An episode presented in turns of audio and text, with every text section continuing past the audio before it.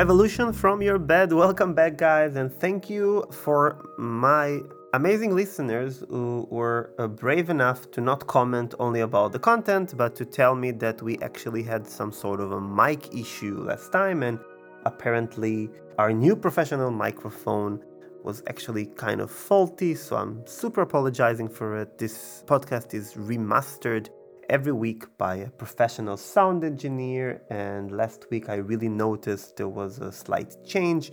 And this week we're back to our old mic, and everything's supposed to be okay.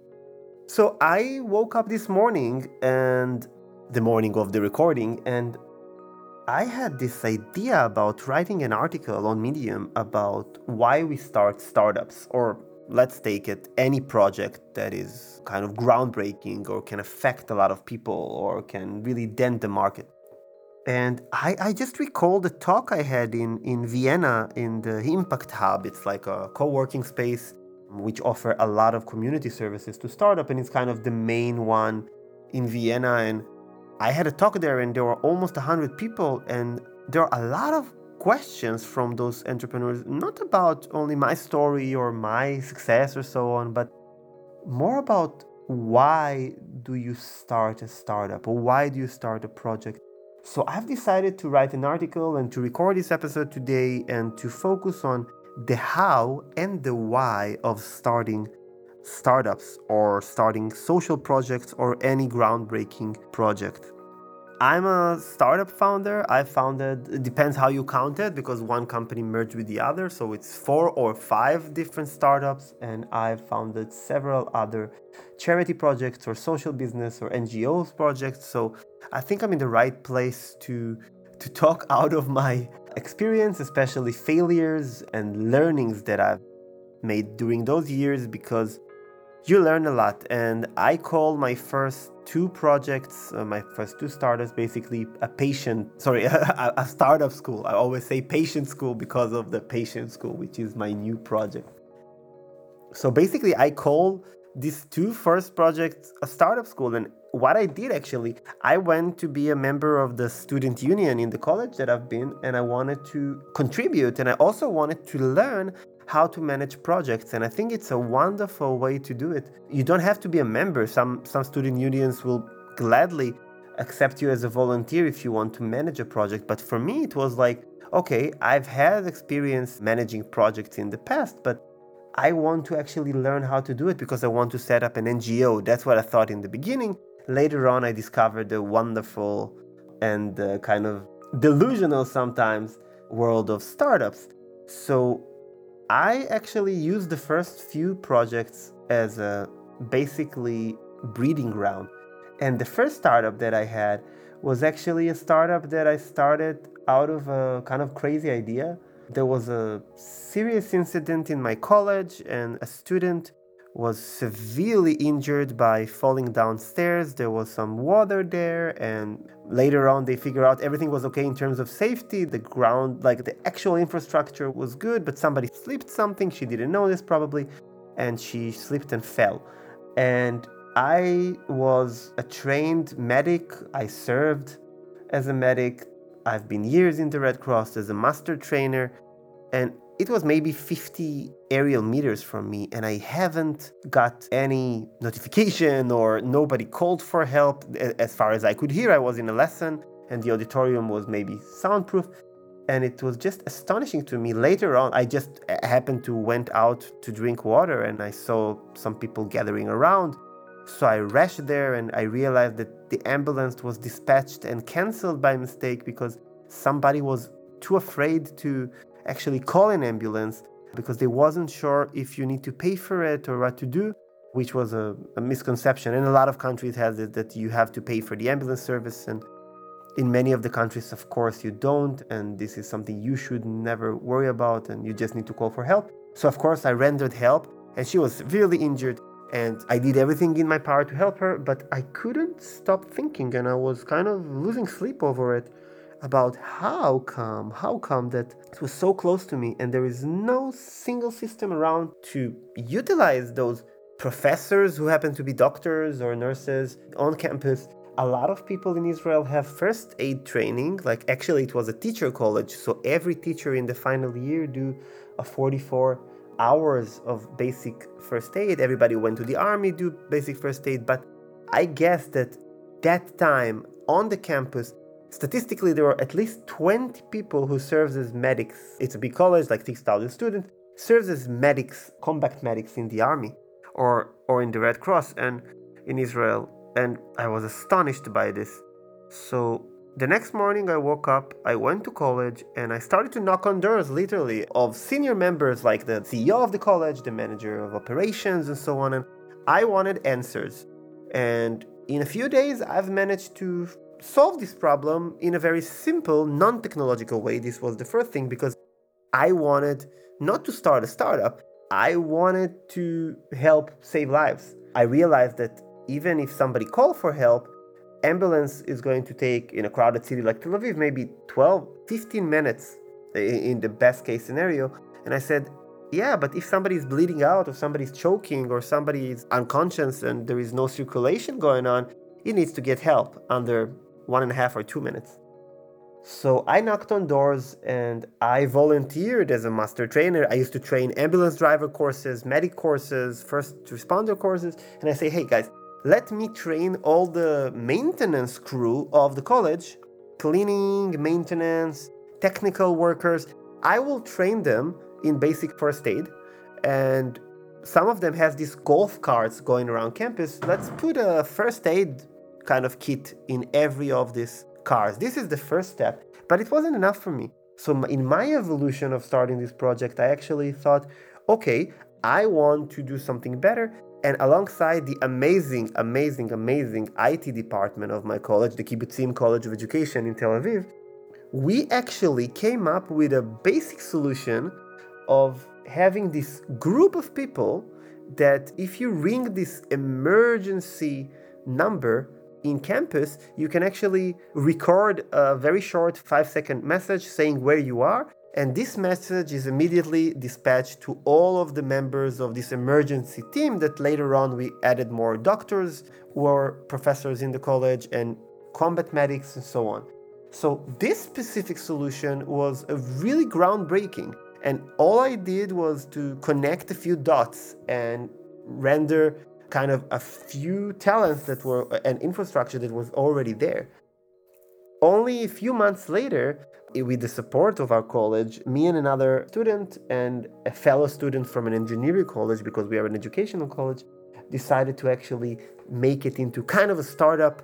And this project, although it was a huge financial failure, it was maybe my greatest success because later on it was adopted by major emergency medical organizations. Like the, the idea, the technology, the protocol that we've used. The National Student Organization briefed it and recommend all colleges in Israel to build emergency teams like this. And other first responders organization actually utilized, we actually gave our code for free. So what happens here?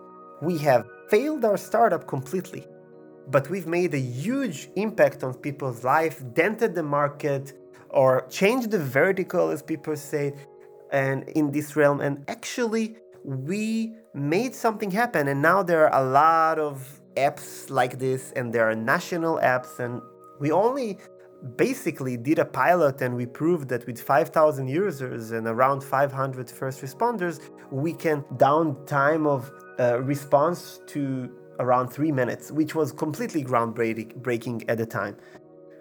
So, three students without any budgets doing something so amazing. And when people ask me about this, I say the only way we could have done it is because we have a very solid why.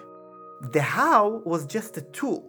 The how was just, you know, opportunism, asking for help, asking for favors, convincing people to help us, you know, kind of hurting our own studies and hurting our own wallet, but we had a cause, we had a why, and that is exactly what I want to talk about today.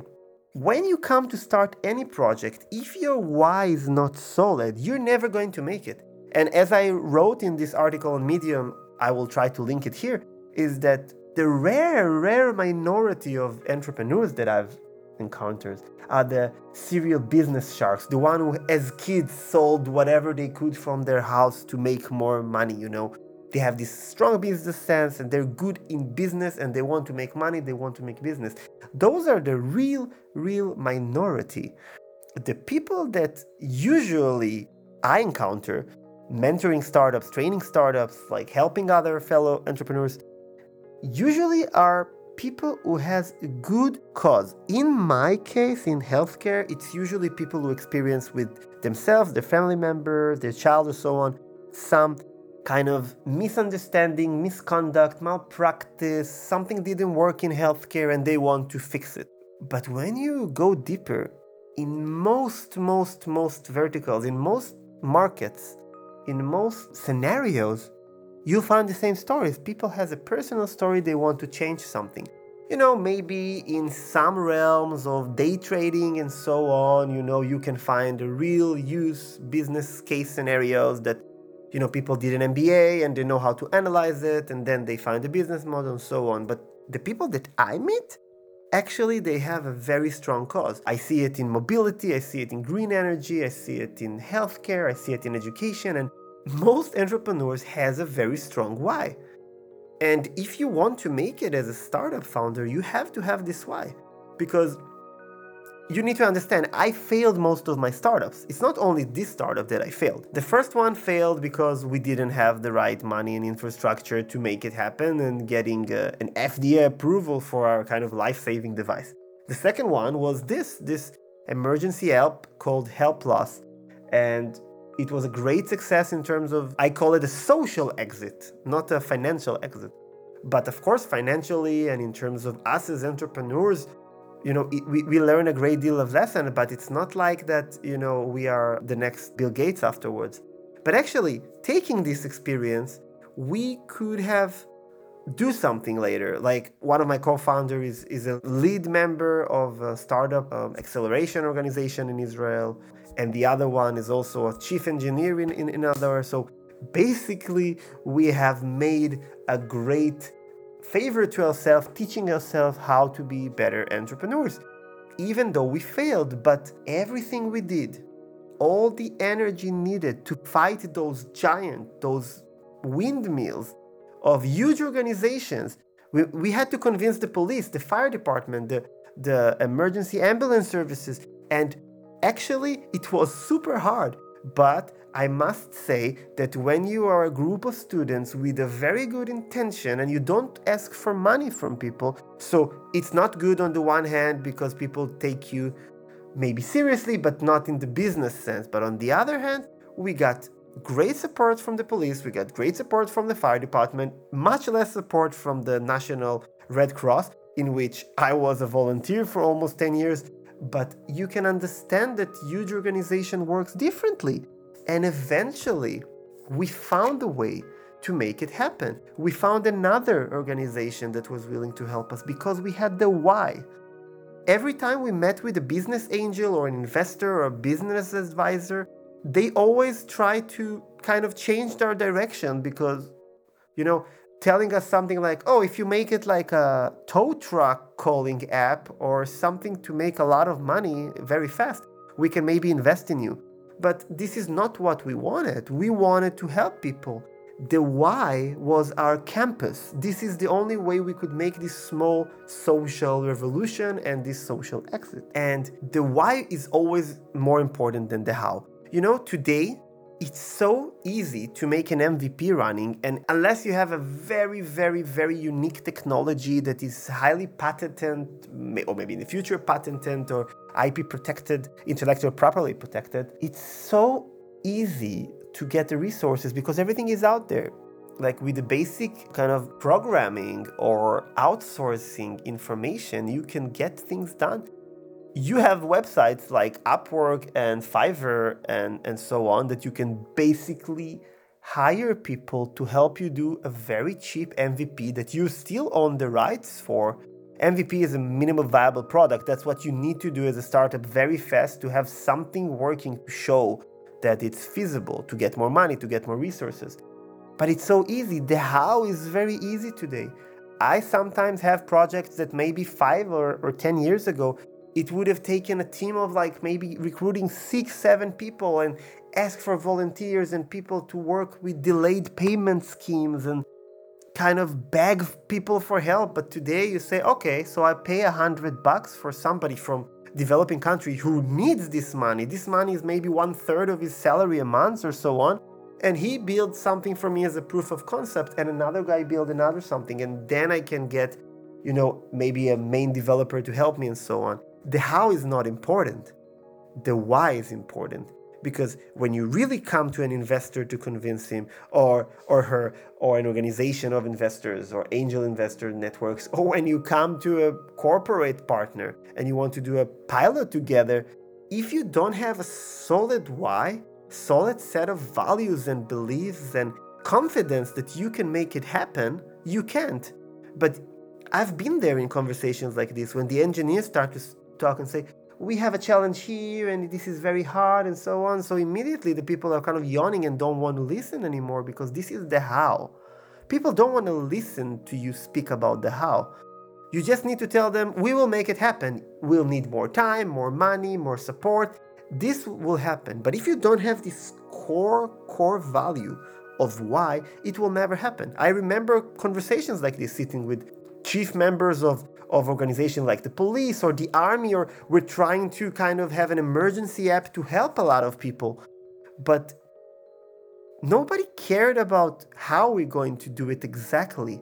It's more about why we're going to do it and when we're going to do it. This is very important. We can talk about it in storytelling podcast episode. In an episode that dedicated more to how to to tell your story.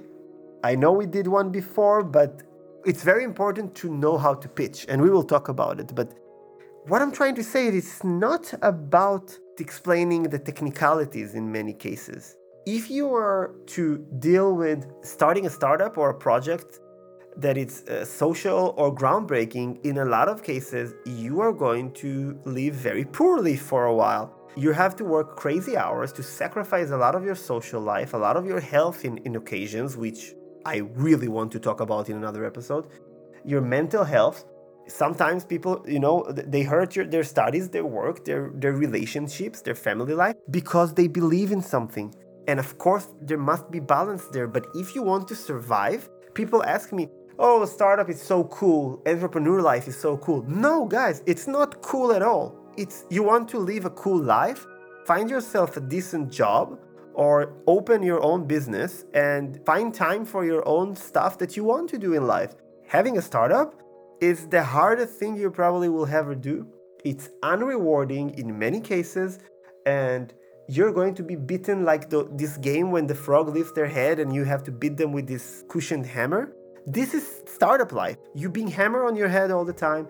You can barely afford in Israel the plate of hummus that you want to eat or the, the falafel dish. Like guys, this is not a joke.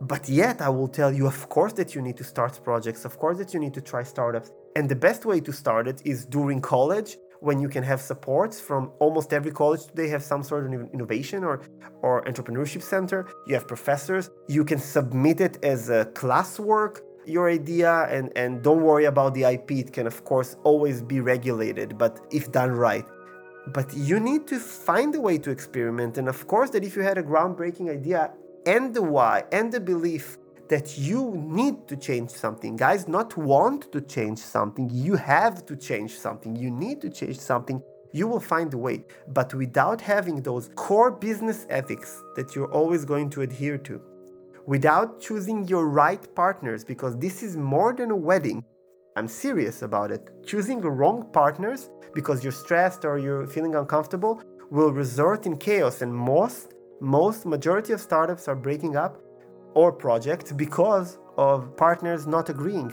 which is a shame and people lose money and time and effort and, and legal stuff. It's it's shame.